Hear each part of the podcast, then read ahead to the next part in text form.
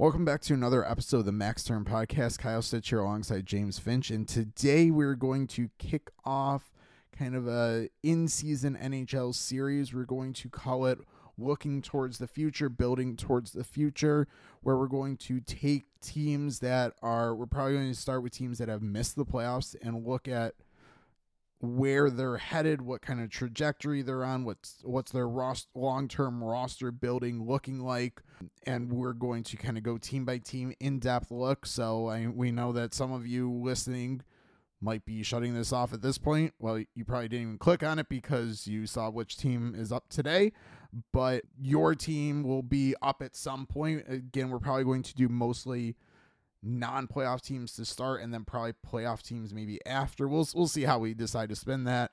But we're going to start with the team that was probably the closest to making the playoffs, team that's window is they're not Stanley Cup window, but at least a playoff contender. Now we're going to start today with the Buffalo Sabres, and we'll again we'll continue working through this as the season progresses. Any thoughts on this episode? Any questions? Anything like that? At AFP Analytics on Twitter.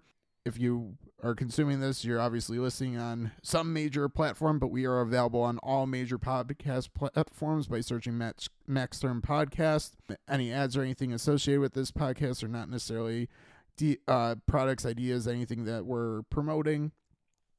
And we're not going to drop any inside information or anything on this team or any other teams as we go through it. It's this clearly our opinion, only our opinion. And with that, let's kick off the Sabres. Again, we're starting here.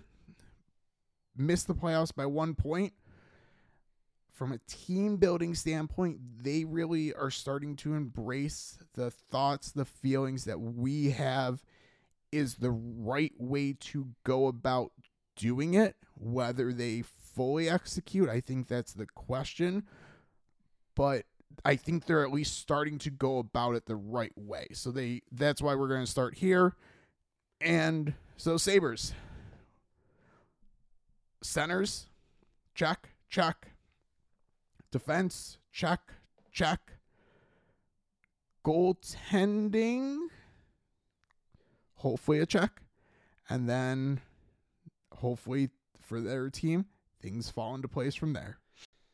Yeah, so I think to dive a step deeper is those checks are all additions to the organization that weren't high paying middle of the career free agent additions. So when we talk about building a team the right way, in general, I think we're looking for a team that is able to draft well and or trade well bringing in younger controllable assets.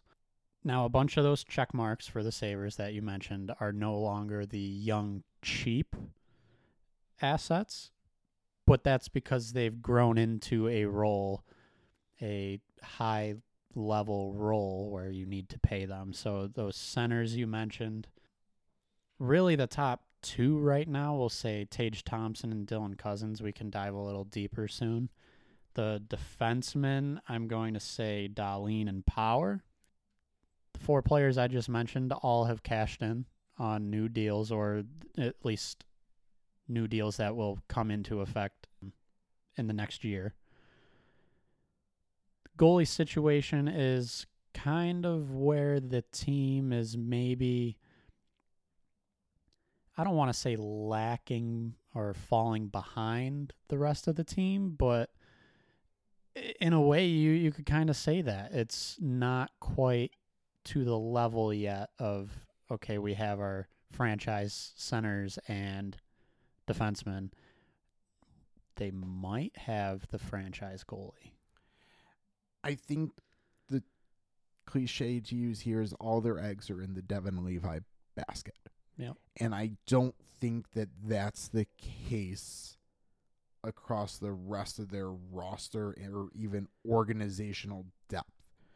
The Sabres are basically at a point where Devon Levi is the prospect and almost the only prospect. So he's their top guy, but there's not a ton of inspiring like Tobias Leinonen, I think I got his last name right, who they took a couple years ago, Scott Ratzlaff um, as well, who they took this past year, would be the next two guys realistically coming up because their other quote unquote goalie of the future, Ukko-Pekka Luukkonen, is with the team now and is maybe the backup, maybe the third stringer. And you also in the past couple years could look at them, oh, they've got someone in Rochester who's developing, getting ready. That doesn't exist right now. They have two really veterans in Rochester, their AHL American Hockey League affiliate. So that is the concern. I mean, it's not a concern if Devon Levi is a top goalie consistently. He's playing 50, 60 games. You're fine. Whatever. But all the eggs are in the Devon Levi basket right now. Yeah. And like you said, there's not really a whole lot coming in the pipeline.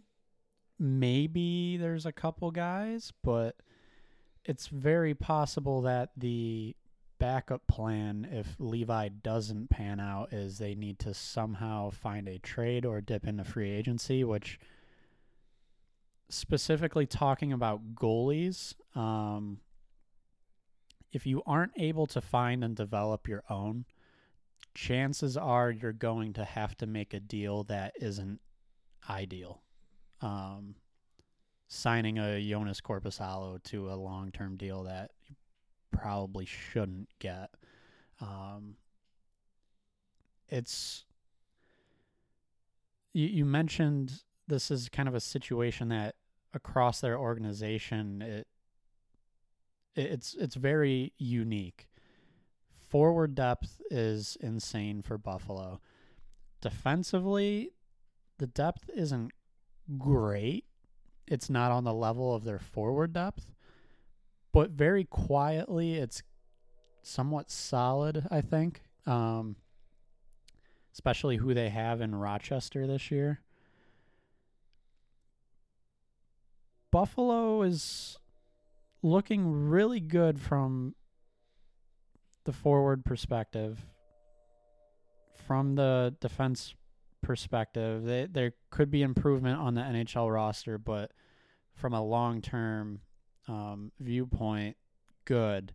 It, it is that goaltending that is of concern because, like you said, it's kind of all the eggs in one basket, Devon Levi's basket. That being said, he's a top goalie prospect.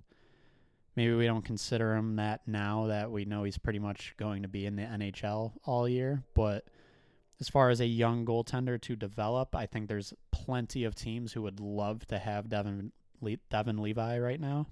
So I, I think that's the positive for Buffalo is they have someone with a very high potential. It's just with goalie kind of being the last major piece all they've got right now really is potential.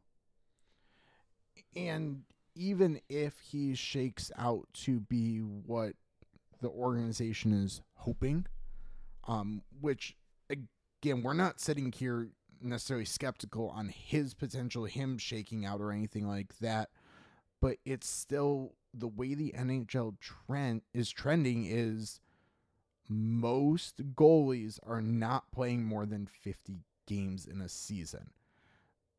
So even if Levi is that 50 game workhorse that you want, if you are going to consistently be a playoff team making playoff runs, you really want him playing 50 in the regular season so he's fresh and healthy for the playoffs and has a long career and is able to sustain this for a long time. You need someone to play 32 games and ideally that's someone you don't have to pay a ton of money but is also reliable. I mean we we've talked lots of times on this podcast about tampa bay's situation where all their eggs are in the andre vasilevskiy basket.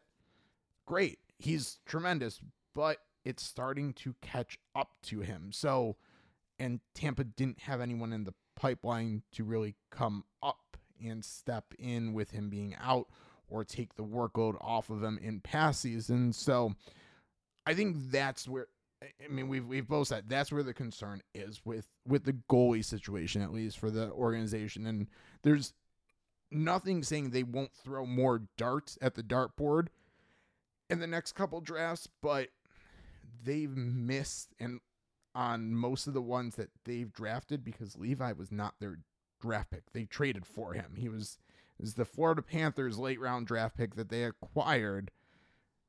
The Sabres have not hit really on a goalie prospect in a long time.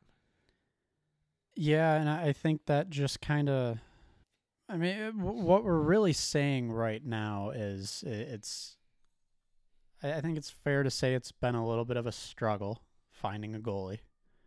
Um, and it has been a while.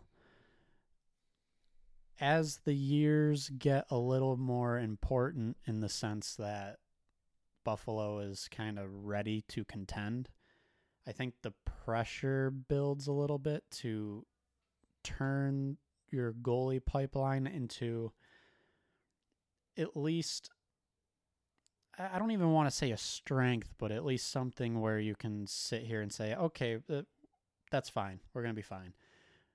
Now, if Devon Levi can become that top starter, elite goalie, you're going to be saying that anyways. But like you said, being able to have multiple goalies you can lean on – one being your main starter, but really another one who, whether it's a backup or more of a 1B, so anywhere from at least 20, but maybe up to 35 games. Um, that's very much needed um, in today's NHL. And to give a younger goalie example, so uh, you mentioned Vasilevskiy. He's played 60 plus games numerous times, tons of playoff games, and he's wearing down back surgery. A more recent, younger example, Jake Oettinger. He just wore out. And I mean, Dallas looked amazing last year, and Oettinger looked very good last year, but it, it just got to the point where he wore out too many games it doesn't necessarily have to be an older goalie who just can't handle the big amount of games anymore. It's the younger guys who need to work up to playing full seasons as a number one goalie. So even if Levi is for sure the future in net, you want a little bit more depth that you can lean on because if Levi is able to play 60 games this year at a high-ish level, at least an average level even. That's unheard of for a rookie goalie. A 22-year-old or going to be 22 at least this season. Um that, that that's absolutely unheard of.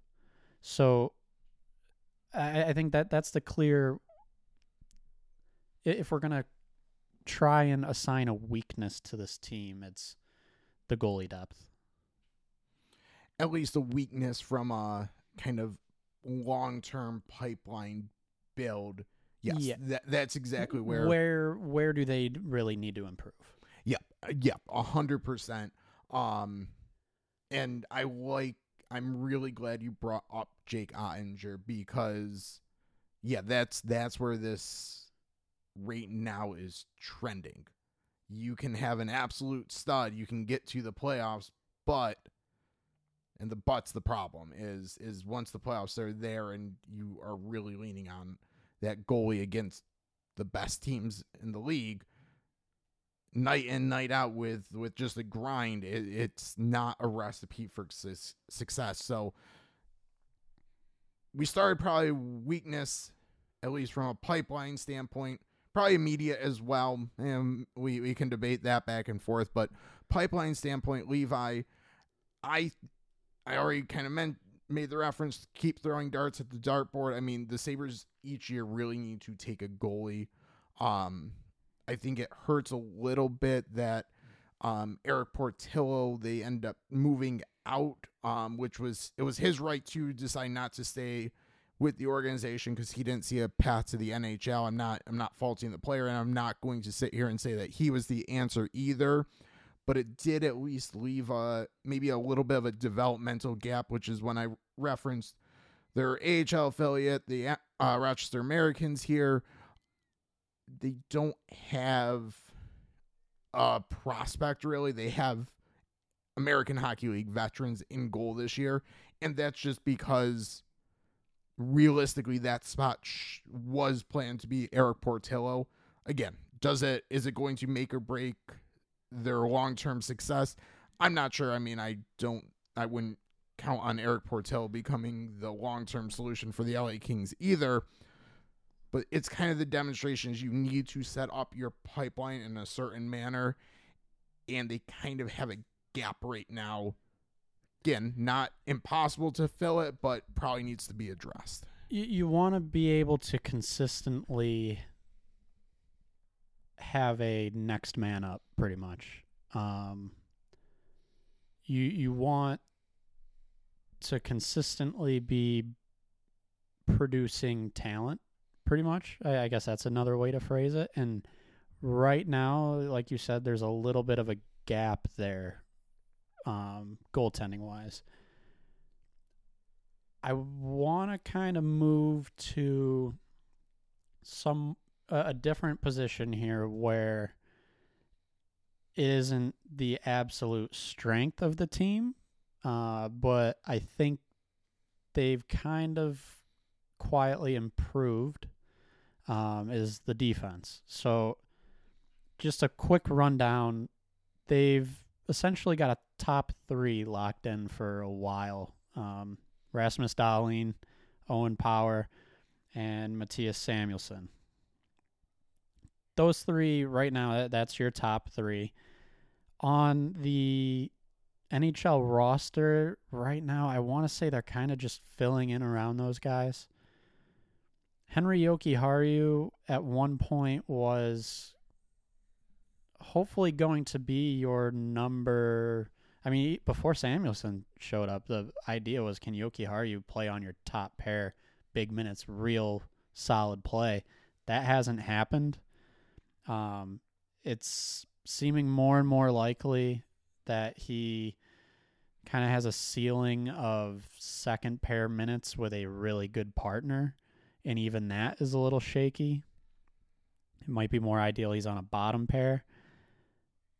Connor Clifton was just signed for the next three years. Um, so it's not necessarily short term plan with Clifton, but he seems like he's kind of going to be that bottom pair type of player.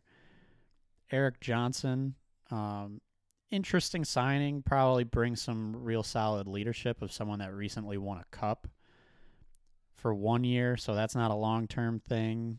Jacob Bryson, younger player on a one year deal with RFA rights, but he's kind of a bottom pair or extra defenseman.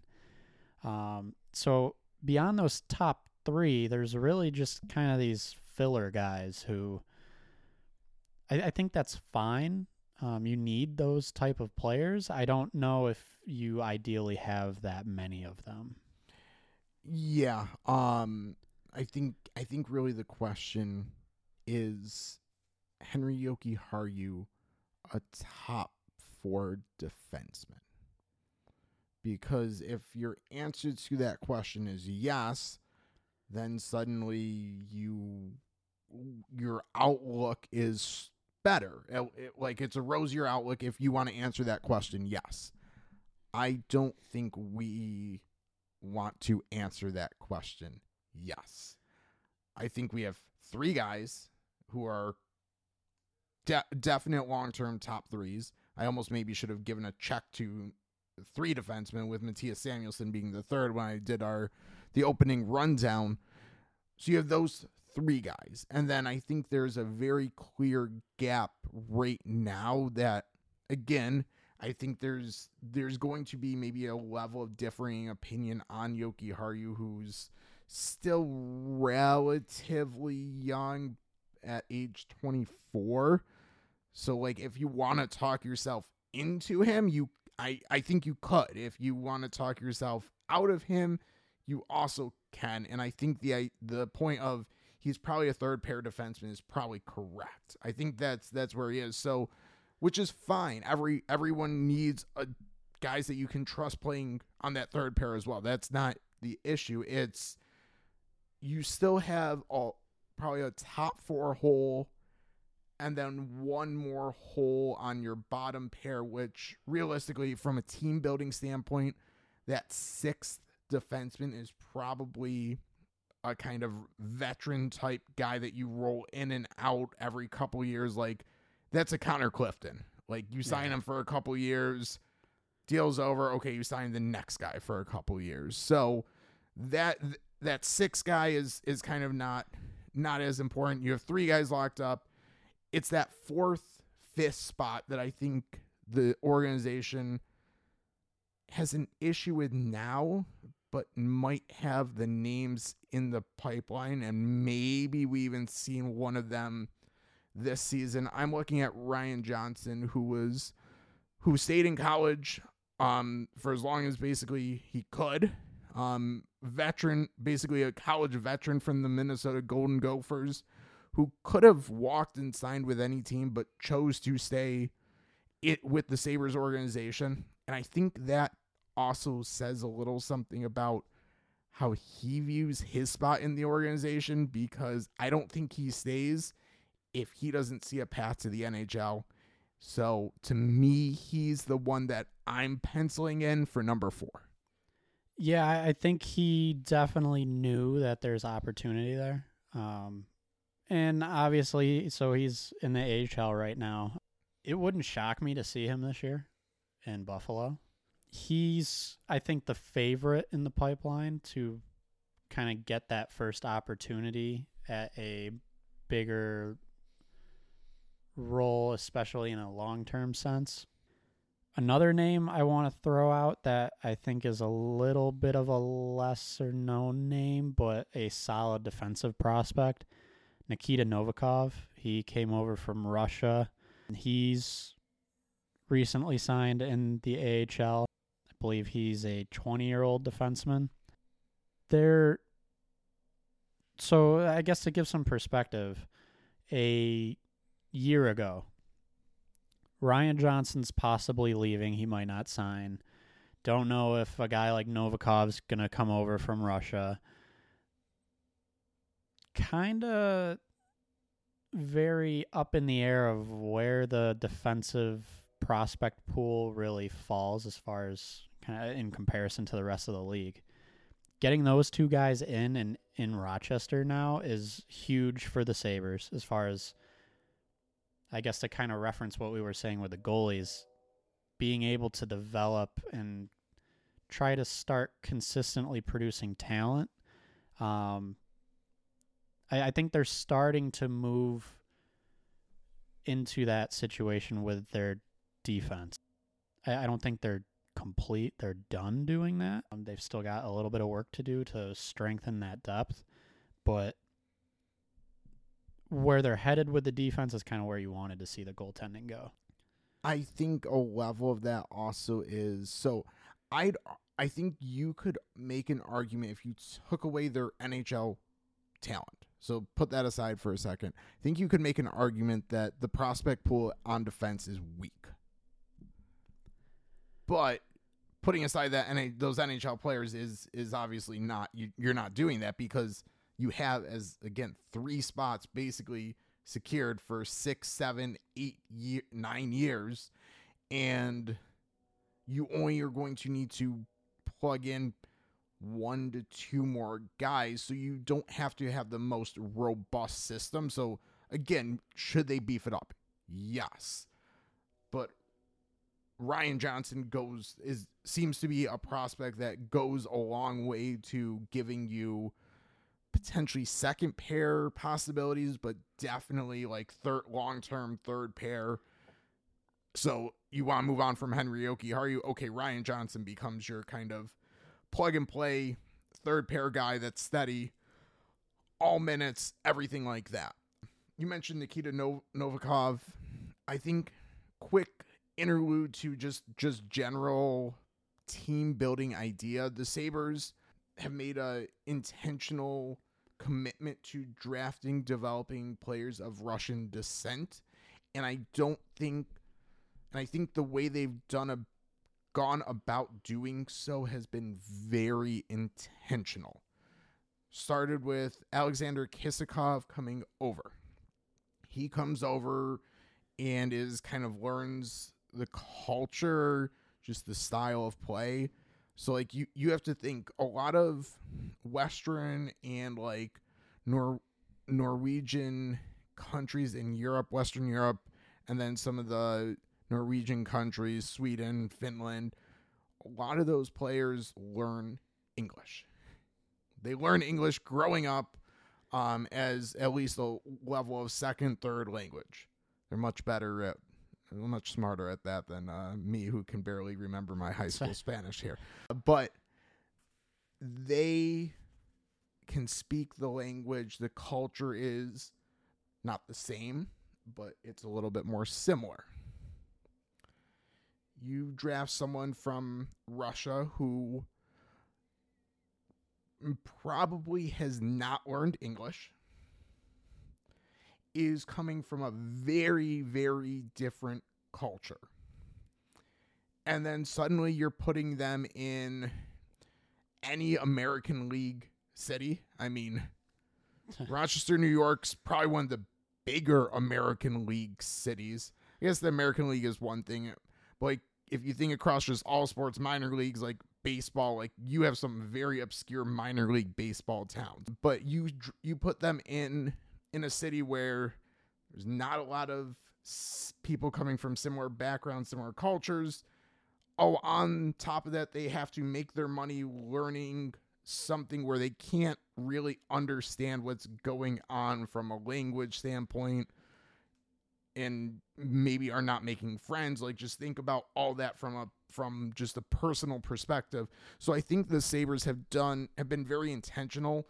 One guy over now they're trying to bring a couple more guys from the same culture and hopefully that they can develop a level of pipeline and integrate them together so if they all end up just staying in the American Hockey League. Not great for the organizational long term, but this, but it also is kind of a win because they've started to add to what they're doing from just a team building culture standpoint because there are talented players across the world, and bringing in someone of Russian descent should not be an impossible task, but it feels like for some teams, if they don't put the infrastructure in place, signing them, getting them to come over is is very very difficult. And it's not there's so yeah there's the geopolitical side of things but it's really just culturally from a human standpoint it's not easy to kind of think about. So with that interlude let's get back to kind of how the sabres have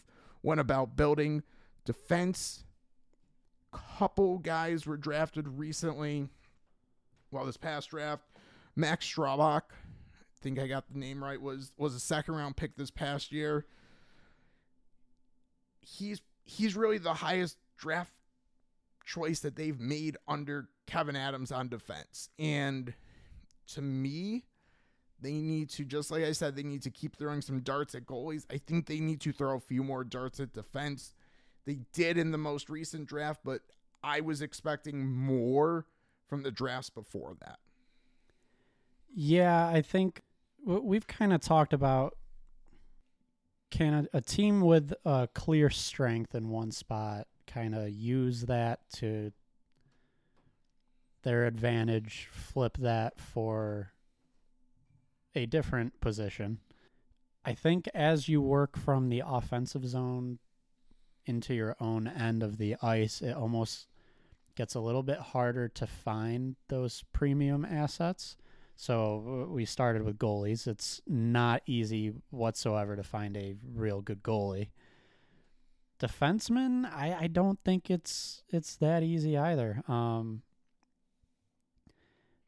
and because of that, yes, you you would think they'd throw a, a little more darts at the board. Um, that being said, uh, so where I view the defense a little bit differently than the goalies is so you kind of mentioned how if you if you take away the NHL roster and you look at the defensemen in the pipeline for Buffalo, so we'll we'll say Ryan Johnson, Nikita Novikov to start.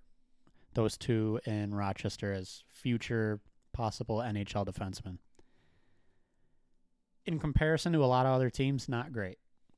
For what Buffalo needs, if we bring back in the NHL roster, well, it's an improvement on where they've been the past couple of years that's really the main thing for me is I think they're moving in the right direction defensively. Um, it's not where it needs to be yet, but they're making progress there. Um, do you have anything else you want to touch on defensively? I I think just from up here, like, oh, how are we building this out long term? Well, they have Dahlin, Power, Samuelsson built out, signed long term I think you look to identify a fourth, ideally on your second pair. Is that Henri Jokiharju? Is that Ryan Johnson? Do you not have that answer yet? But I think that that's kind of the long term question mark right now is is who are you so right now we have a couple names we might pencil in but i think you want to put someone in a pen more permanent there you look at Colorado Avalanche have four guys that they will put in pen in their top four, no question. I again, there's three, but we we you want to see a fourth one, I think, and until we get to a spot where we where you feel comfortable identifying who that fourth is, I think the question remains. And again, maybe maybe it is one of the guys in their organization. Maybe it I'd lean at this point probably more Ryan Johnson than Jokiharju based on sample versus unknown, but you need an answer there and then you can kind of finish building it out. I mean, realistically, if you just are cycling through veterans on your bottom pair, that's also fine. Yeah, and that's almost even just from a cap perspective, almost what you should be doing. Like your your bottom pair. I mean, unless you got a lot of players signed to really friendly contracts, in general, your bottom pair is going to be guys that you're constantly rotating through. Um, none of them are like long term have to be on the roster. It's can this guy fit on the penalty kill really well? Can we give this guy 12 minutes and he's just well maybe not 12 is kind of low for a defenseman, but main point being that those are guys you rotate. Um, it's really locking in those top pairs, the top three already locked in, like you said, and that's great. If you can lock in a fourth, that's awesome. I don't know why this team popped into my head, but for a while, the Minnesota Wild, um, you've got, um, so uh, you basically had, I would say, Dumba Brodin as a second pair, and your top pair was Ryan Suter and Jared Spurgeon. Eh, I might not have the pairings exactly right there, but there's a team that had a clear top four. And I think if you're striving to build an all around solid roster, you, you want to see that top four, not necessarily a top three. So I think the last point I want to make on long term building is I don't know if there's a magical number, and magical percentage you want to allocate to goalies to defense to forwards. But I think the team does have to, so they need to find someone for that fourth pair, but they also need to be a little bit judicious with how they're paying that player because they have basically 20 million in two guys, 25 and three guys. I'm rounding up a little bit, but 25 and three guys, even if the cap's 100 million you know, in the four, five, six years down the road, that's still a quarter of your cap on three on three defensemen. So it's going to go up. So you have to be a little bit mindful of I guess how much you're spending. I don't you can't go out and make a massive splash, but there's names there will be names out there. There will continue to be names that don't put up maybe the box score numbers but they do put up the or they are good on eyes. Like basically, they need to find another Mattias Samuelsson, ideally, Yeah, I think that's really what they need is someone who can be a defensive presence because they've got two players. They they've got one player for sure, and it seems like they've definitely got a second player. So Dahlin and then Power, we th- are pretty sure that are going to be able to play a high level offensive role as a defenseman. Um, we kind of got into the cap a little bit there.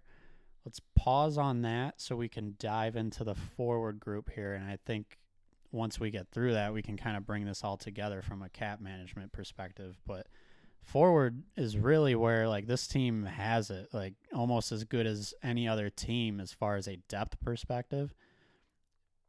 I think it could be argued that they have one of the best, if not the best, overall young pool of talented players at forward um, in the league. Going to start, so we, we touched on the centers um, at the beginning of this episode. Tage Thompson, Dylan Cozens are really the top two, um, and both signed to pretty decent contracts. Um, we'll, we'll get to that in a little bit. I want to dive deeper down the center uh, depth chart.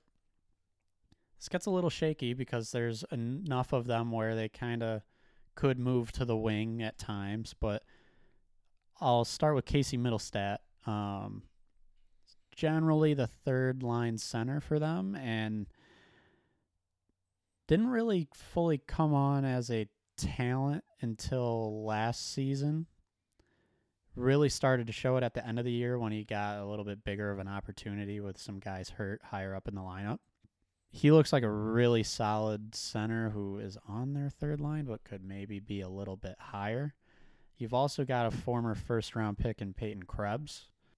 Kind of waiting to see him break out. A little early this season, it seems like he might have another little. I guess what we can say he's got a little pep in his step this year. It seems like so that that could be good for Buffalo moving forward.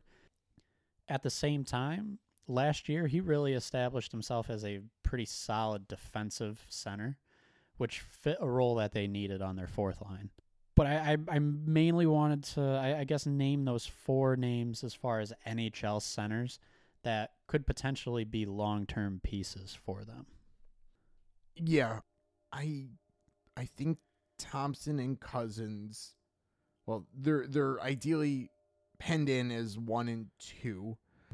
I I think there's always there might always be questions until you see. I mean, Thompson's come very close to playing multiple seasons together, but I think there will still be a question mark. Are they elite first line centers until you start to see it? Basically, until this team makes the playoffs and one of them is driving that organization. Yep. Mittelstadt's the, I think, the interesting one. I have been a Casey Mittelstadt defender, not since he's been drafted, but for a while. From my standpoint, when you're evaluating players across the league, and I'll tie this to Peyton Krebs as well I look a little bit at are the flashes there? Is the ceiling there? Can things be put together to get to a spot where you feel comfortable where where you see what they could become? And I think the Casey Mittelstadt there were incon- there were lots of inconsistencies in his game, but event- but you could see the flashes. You could envision what he could be if things started to click again, you got to you you have to cut bait eventually, but you also have to be patient when you start to see those things. So Mittelstadt, you see, you you have I've least seen those things. I think a lot of people saw them, but worried too much about the inconsistency. Peyton Krebs, on the other hand, I don't see the same ceiling. That's not to say that he does not have a long term role.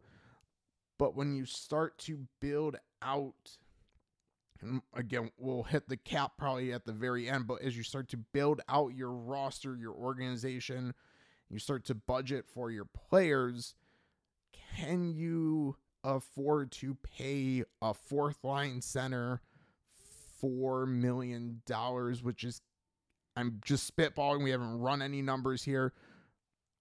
I'm to spitball peyton krebs as a three to four million dollar fourth line center that to me is where the question mark is, as well as when you start looking down the depth chart through the organization. You have guys in your pipeline. Maybe they're not suited to play that role, but you have guys, you have places to plug. So Peyton Krebs to me is the one that I question long term, but I think he's going to be there because of some intangibles as well.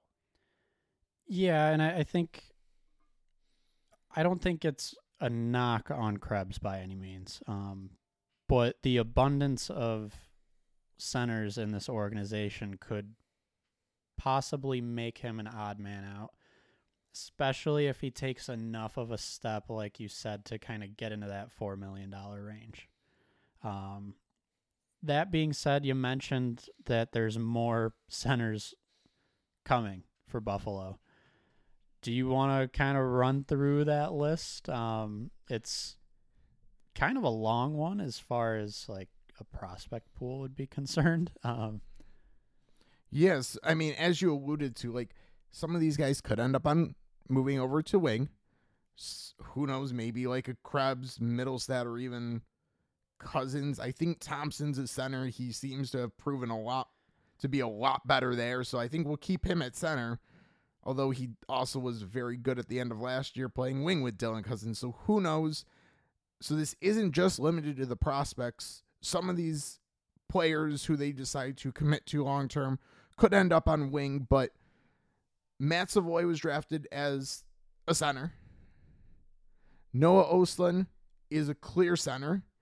Jiri Kulich was drafted as a center. I think he ends up more on the wing. Anton Wahlberg, there's your fourth potential fourth line center. But your other potential fourth line center, Tyson Kozak, as well, has, I mean, he was a seventh round pick, but he has the skill set of a fourth line player. I compare him a little bit to like a Zemgus Girgensons. I think that that's that's a fair comparison. So what I just named another four guys in addition to the four guys that if they had no one in the prospect pipeline, you could probably lock up and feel comfortable with where you are center depth for the next 7 years anyways. Yeah, I think that really speaks to um kind of what they've prioritized in the draft, um, for better or worse. They they've built a huge strength here. At the same time, we look and say, well, what are they going to do with all these centers? It's an easier generally transition to go from center to wing than wing to center. Um, and I think that's kind of how Buffalo looks at this is not every one of these players that's drafted as a center is going to stay a center. Um, that said, there's also depth on the wing now. Um, so starting in the NHL, you've got Jeff Skinner there making a, a, lot of money, nine mil for the next four years, but he's considered to be one of your top line wingers. Alex Tuch on the other side, working down the lineup. Jordan Greenway was just acquired last year. Um, seemed to be not quite the Jordan Greenway everyone was expecting last year, but it's kind of come out since that he was dealing with a little bit of an injury. Um, and he's looked good so far this year. I wouldn't even say a little bit. It seems like his shoulder was pretty, yeah. pretty messed up. Yes. Um, so I mean that's a. Uh, I I want to make sure we point out Jordan Greenway, 26 years old He's a younger player. There's a history with Buffalo's coach, Don Granato. Um, someone Buffalo seems to be excited about. Uh, another winger after Greenway, I, I, would really point to is a JJ Peterka. Very young player, 21 years old this year. Had a fairly solid rookie season. I mean, there were there were times where he kind of looked like he, well, he was a rookie. Um, made some mistakes, but that that's okay. There were flashes there. Um, so that that's someone who I think at minimum it should be expected he's a middle six winger. Um, Another winger to touch on uh, came up with Peterka is Jack Quinn. This one is, I, I would say, a little bit of an interesting um, future projection because he just had an Achilles injury, which he's a young player. If anyone's going to come back from bigger injuries, it's going to be the younger guys, but I don't want to downplay how serious of an injury that is. I also I, I don't want to say that oh okay all of a sudden Jack Quinn's going to be a different player. I, I don't think it's that case, but it's going to take a little bit of time for him to get back, and I think even once he is back, it'll take a little bit of time for him to get back to the level he was at last year, um, which I will say by the end of last season, Jack Quinn looked like he was pretty much ready to settle in for good in a top six role. Um, almost a little surprisingly a very well-rounded player. He was real good defensively for Buffalo, which I don't think people were really expecting.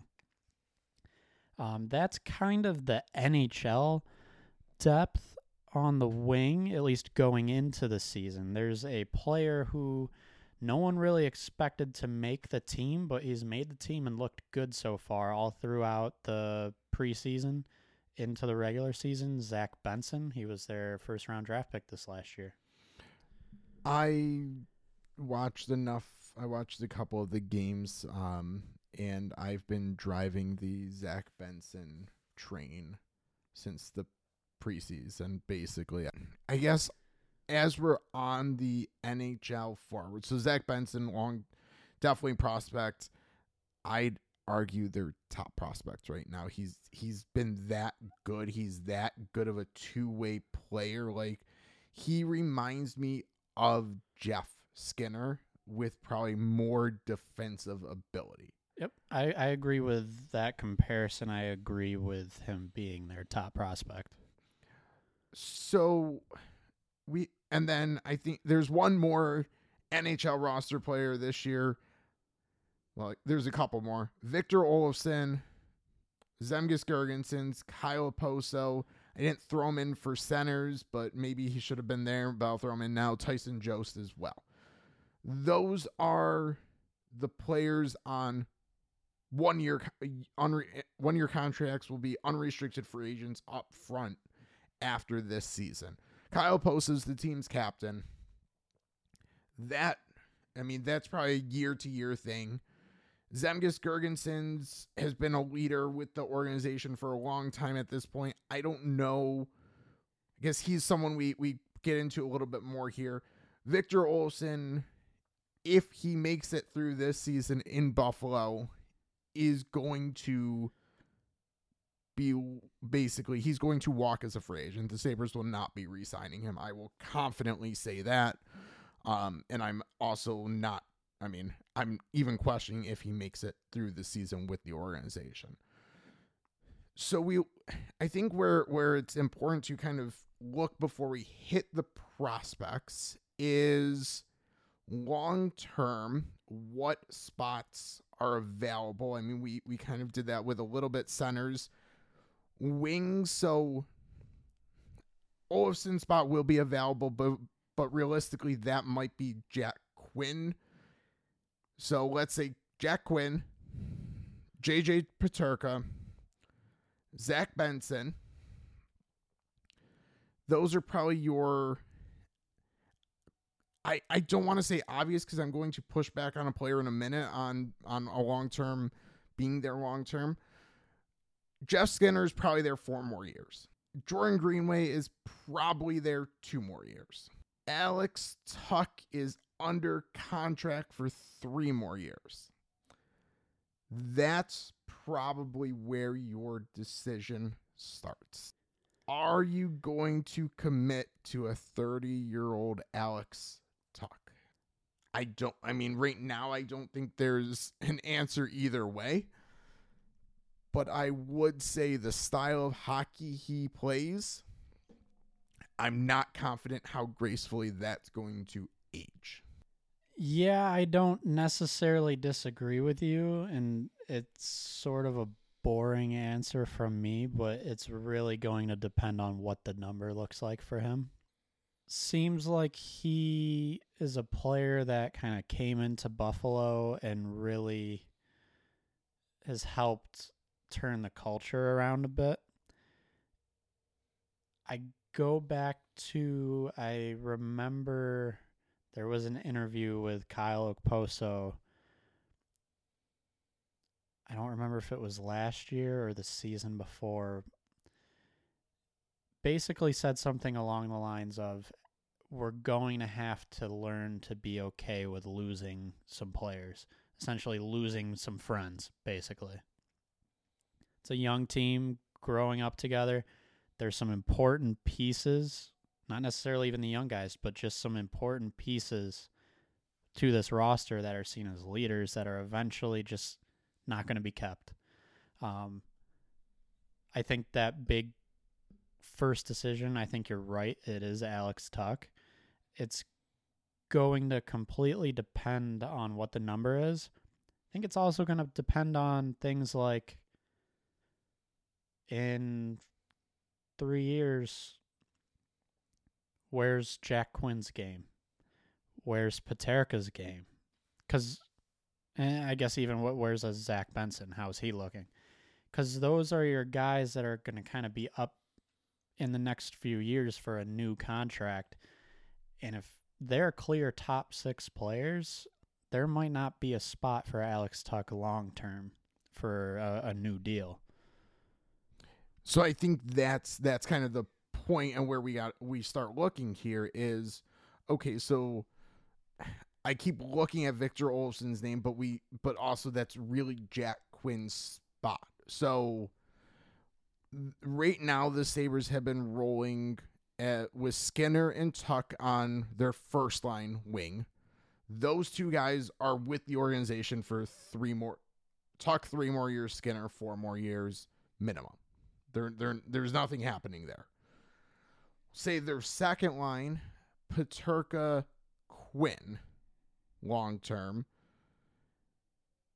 Third line, Greenway Benson right now. So Benson, you're you're hopefully penning in for a long term.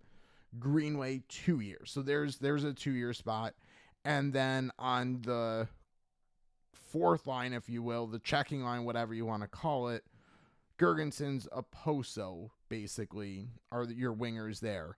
That's probably a year to year decision, but at the same point, you the way the Sabres have deployed their forwards, that line needs a special makeup that I'm not sure all of these prospects we're about to talk about are going to necessarily have or bring.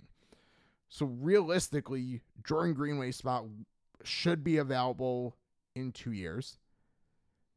Alex Tuch's maybe in three. Jeff Skinner's maybe in, well, probably in four. Probably one of, I mean, it could be a center, but I think one of the wings also is kind of an odd man out. And this maybe, maybe I'm out ahead of things. Maybe this is a hot take. I think JJ Peterka ends up as the odd guy out. I think if everything were to go right for all of the players on this roster, he's the odd man out. Um, what I think is important to mention, I, I guess, a couple things.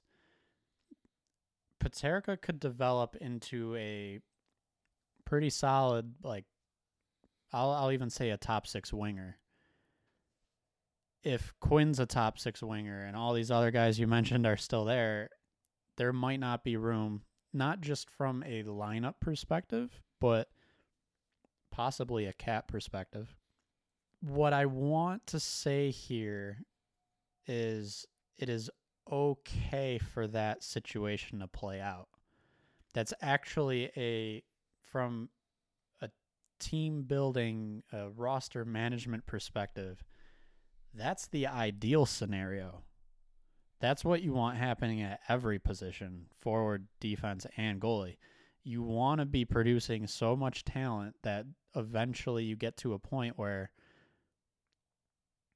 okay, we're going to have to let that guy walk.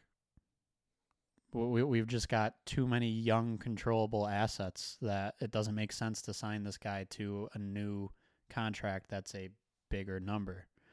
Um, I think Buffalo, assuming some of these prospects develop the way they're expected to, or at least reach 80% of what we think their potential is 75 80% that's the situation Buffalo is going to be in. Is it's it's going to be well, we would love to keep an Alex Tuch. we would love to keep a Peterka. we'd love to keep a Casey Mittelstadt. It they they just might be odd men out, um, and it's because of all of this forward depth that they have. So this is where the idea of wage waiver eligibility starts to also come into play. Eventually their hand is going to uh, i mean in tandem their hand's going to be forced it's either they might have to decide to pay a guy or so that in the Peterka situation new contract got to decide whether we're going to pay him or not or there's going to start to hit a point where some of these guys are no longer going to be able to be sent freely down to the American Hockey League and suddenly you're risking losing one of your top prospects for nothing and you can't you can't get to an off season where that's basically known because you've backed yourself into a corner. So you have to make a decision before that. So I think some of the forward prospects to keep an eye on mentioned Matt Savoy as a center. Also mentioned Jiri Kulich as a center, Kulich. And then I think the other the other I think top prospect right now, Isaac Rosén, and then Victor Neuchev as well, another Russian who came over this past offseason. Those are probably your top, at least from a scoring pers like top six, top yeah. nine guys. And then they have a few guys that maybe do slide into that bot, uh, that fourth line role. Brandon Biro, if c- still considered a prospect, he's borderline a vet, like an American Hockey League veteran at this point. Um, I'm gonna put Brett Murray in the same situation. I don't think he's. I don't think Brett Murray's ever a full time NHL player. And then you, we mentioned Tyson Kozak. Filip Cederqvist is probably your pence, maybe one of your pencil in fourth line energy guys. And then you have a Lukas Rousek, Linus Weissbach, Oliver Nadeau. I mean, there's names, but like there's no one co- that you're confidently saying is going to step in for Kyle Okposo, Zemgus Girgensons next year. And I think that's a little bit of an issue. Yes and no. So what I'm thinking is so my first thought with that is I don't know if they'll necessarily need to have someone step in for those players, or maybe at least both of them. I, I think it is very possible one of them's back. With the depth at forward, the higher level scoring depth, I could see a situation where Krebs is still that defensive lockdown center on that line. I also don't know if those solid defensive fourth line guys necessarily show themselves as exactly that until they're really in that role. I think there's signs of it.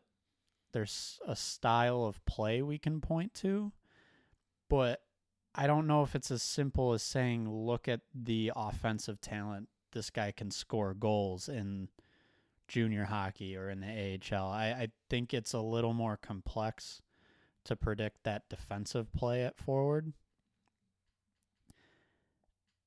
What I think is important, and it's something they're doing, is they've addressed that second level prospect pool.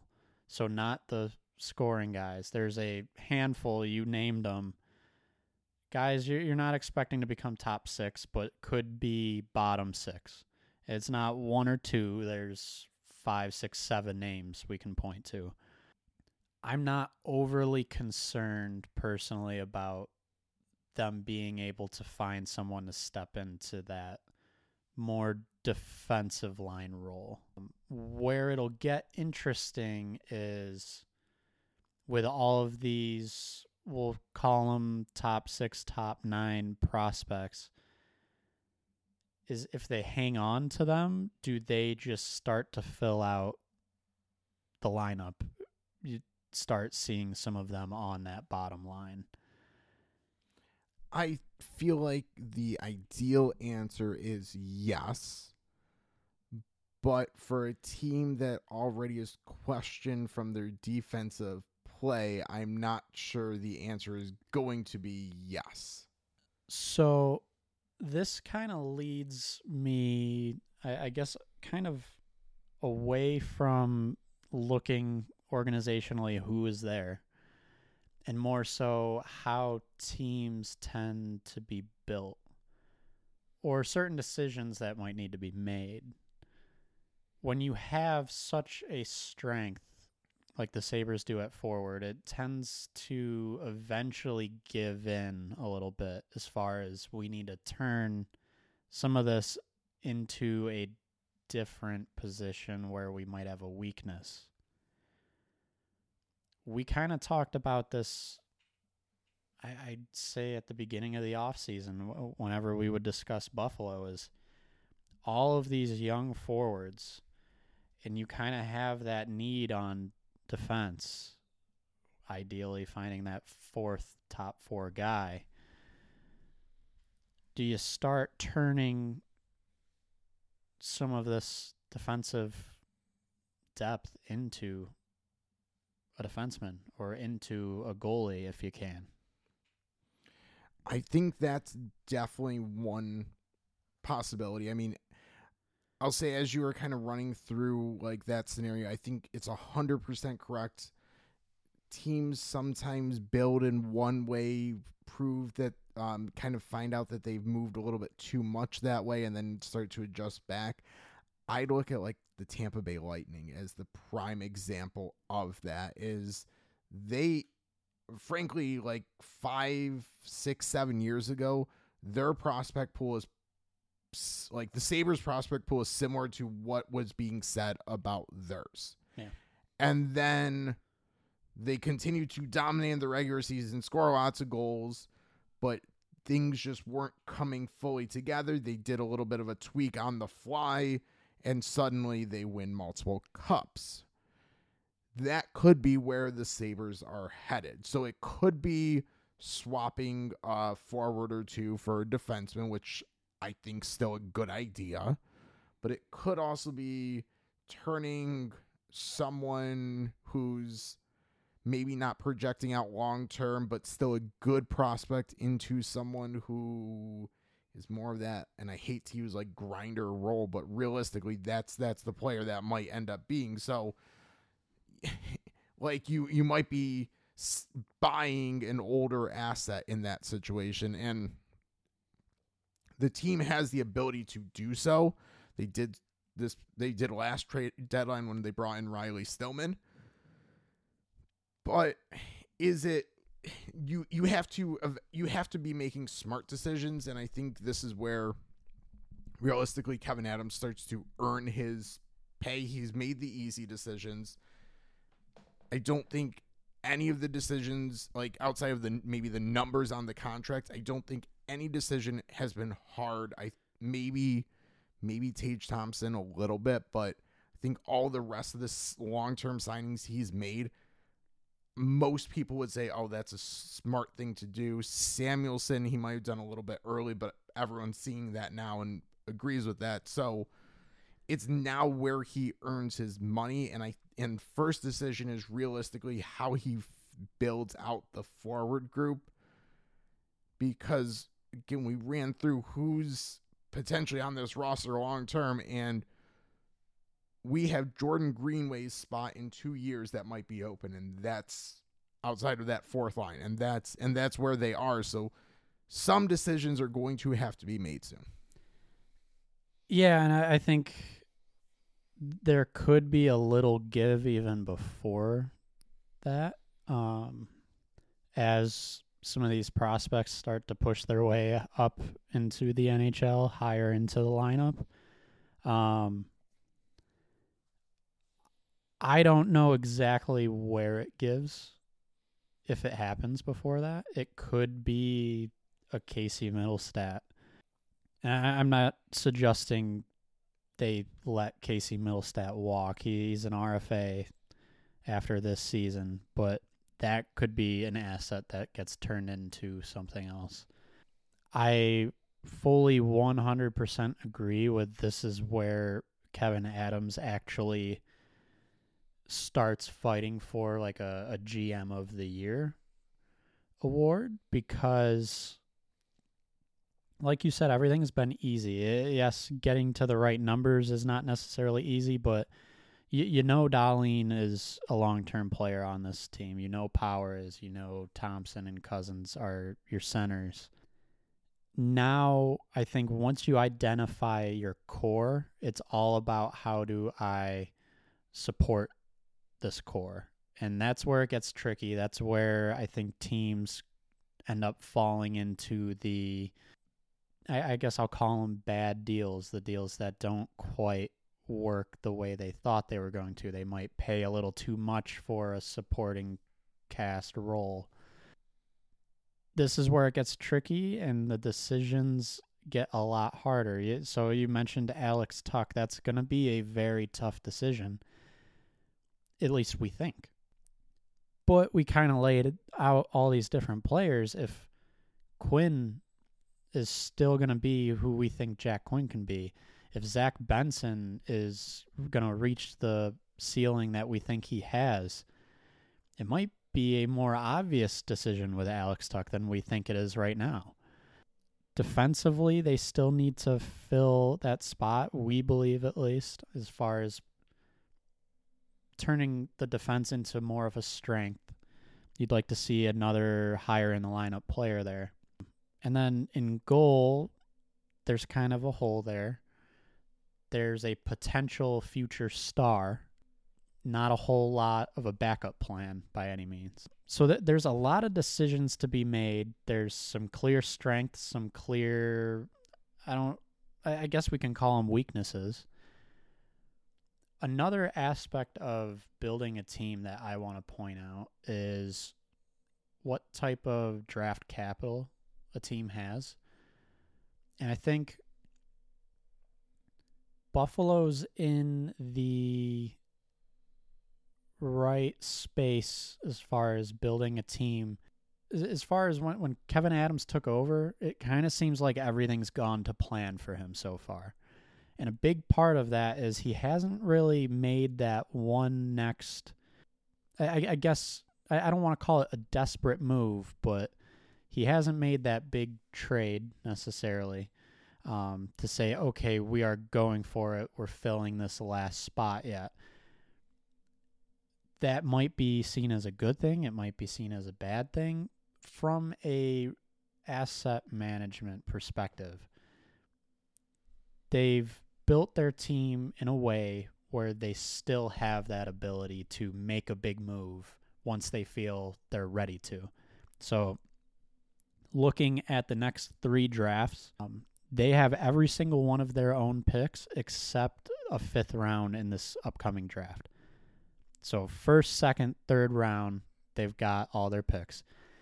That is huge for a team that is about to become a contender. Yeah, I think it's I think it's absolutely critical for them to have those picks, have those prospects.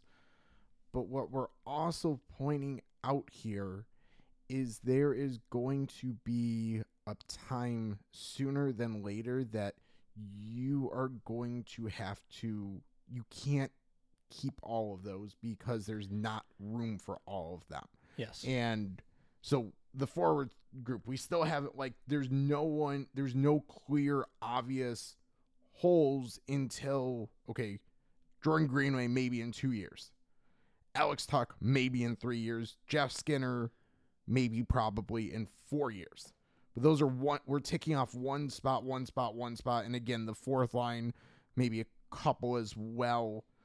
But we're these are very incremental amounts, and we already could pencil in multiple names for those spots. So eventually something has to give. It's the same idea that I mentioned earlier with the waivers. Like, eventually you have to make a decision because you don't have room for everyone. And the time to make it is not when everyone knows you have to make it because then you're kind of your hands a little bit forced. It's to make it when you ha- when on your terms, not someone else's terms. So I think think maybe about time to wrap it up. Look at their cap situation long term. Um, so they, so let's let's go past the Jeff Skinner four years. So again, in the short term, we've ran through, we've ran through. There is not many spots at forward, a couple spots at defense, but longer term, $38 million committed to Cozens, Thompson, Dahlin, Samuelsson, Power. So let's so add in maybe filling out your fourth line. There's $40 million. Cap, I will say, let's say conservatively, 100 million. So you have 60 million to play with. Ideally, Devon Levi's probably so if he develops into what you think he's going to develop, this number might knock some of you out of your chairs if you're listening. Eight to ten million. Yep.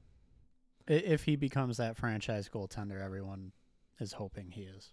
Keeping in mind that next contract's coming two more years down the road where cap has gone up dramatically. Yes. So eight to ten million more there. So let's say 48 conservatively at this point. So then you have one more defenseman. I would allocate say six, seven million to another top four. 54, 50, let's call it 55. And then maybe round out your defensive group for seven, eight more. So we're at 63 and we have a couple we have maybe one spot available on the fourth line and then the rest of my or the rest of this forward group based on my kind of math in here. So we're at 65 we got about 45 million to dole out to your wingers. And probably your third line center so what's that next Casey Mittelstadt contract potentially look like? If you can get him five to six, while we check off another center, and now we're down to let's say about 40 million in cap space. So then you are filling out nine winger spots for 40 million. So like it's there, but you have to be a level of smart with it though. Yeah, I I think it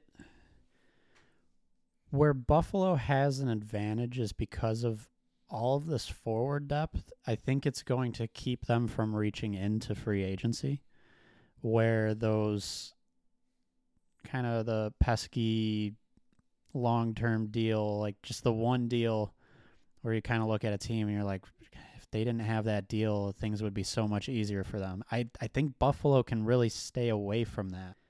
What's going to be interesting is so you said roughly 40 mil for those last wingers is well okay at that point we're looking at Jack Quinn, a Zach Benson. It's kind of tough to project where they're going to be at. I think in a perfect world you could be paying each of those guys at least 8 if not more than that. Now, I, I think What's going to be interesting is we're very big on sign your players long term young. At the same time, I am willing to acknowledge that at some point, ideally, once you get your core locked up, there's going to be some pieces where you just have to go bridge it's going to be interesting to see how they go about that because I could see that eventually happening with some of those wingers when we have that let's call it 40 mil left over down the road there let's say a Jiri Kulich is kind of doing really well on that third line, that might be more of a short term, they go bridge to fit him in than long term. I think just naturally from a roster perspective, that's eventually going to happen for Buffalo. They might have to go bridge with some of these younger guys just to be able to keep them a little longer. That said, I think what that exercise you just ran through does is it shows really a level of flexibility for Buffalo that a lot of teams don't have. At the same time, there's a lot of unknowns that come with that. So, projecting out long term, we can say it's tough to do because of those unknowns, but in a way, it's almost a little more exciting from a team building standpoint because you're not stuck, you're not locked in. There are a large amount of possibilities for this roster moving forward. So 40 million six spots. That's almost 7 million on average. That's actually pretty favorable math. And so I'm not disagreeing. There might be times where they do have to do a bridge, but each like million or two million dollars they can save long term by going long term off the bat makes that maybe makes that six and a half to seven million attainable. Like your third line's probably more like four four, maybe five five by that point. Now suddenly you got like seven to eight to spend on your top six wingers. And I mean, that should get it done, especially if you can lock them in early. Like that, there's there's a chance that that all happens, and the cap could be higher too. Like I'm being very conservative, I think, with my cap projection. So I think it's there, and I think it means that the Sabres can make basically be aggressive, make smart decisions. If they see a hole like on that fourth pair defense, I don't love the idea of spending more money there, but in theory, I think they have the ability to do so. Yeah, so I, I mean, obviously, we, we don't. We're both of the opinion you don't do a bridge deal unless like you absolutely have to. I'm more envisioning I could see it becoming more likely as more of the high end talent signs long term deals. And that's where it kind of helps you, I think, keep some guys kind of on that third line level, maybe that fourth defenseman. I, I think that's somewhat of a natural cycle of team building is once you get a lot of your core locked up, it's going to mean tougher deci- decisions contract wise, where we could start seeing those bridge deals appear a little bit. But yes, I, ideally not at all. That said, they like you've mentioned that they are in a very good cap situation long term. Big part of that is we believe that their top two centers are locked in at a very good number, each of them just over 7 million, 7.1. Um, that allows for some wiggle room. And I, I think that's a prime example of going long term early is, well, now well, we, we want to look around the league. Most number one centers are 10 plus, going to be 10 plus. Um, if Tage Thompson can for sure be your number one center long term at 7.1, that's that's great. Same with Dylan Cozens being on the second line if he is for sure your second line center. That's where the long term early kind of allows for a little bit of those extra dollars later on when you're really needing them. So I think Sabres have the potential to I mean I think we both agree they have the potential to really like be a powerhouse for years to come but they have to make smart decisions in the next couple years because that's going to set everything up. So we started series with the Sabres. Uh, appreciate you tuning in, listening. Um, if you have any teams you'd like us to kind of include sooner than later at AFP Analytics on Twitter, we'd be happy to uh, definitely take requests. Otherwise, we might kind of continue working on teams we think are kind of closest to taking that next step. Um, and we'll surprise you with maybe who we who we think are, there. Um, but yeah, we uh, we appreciate you listening, subscribing to this podcast. Any questions, anything at AFP Analytics on Twitter. And with that, we'll talk to you next time.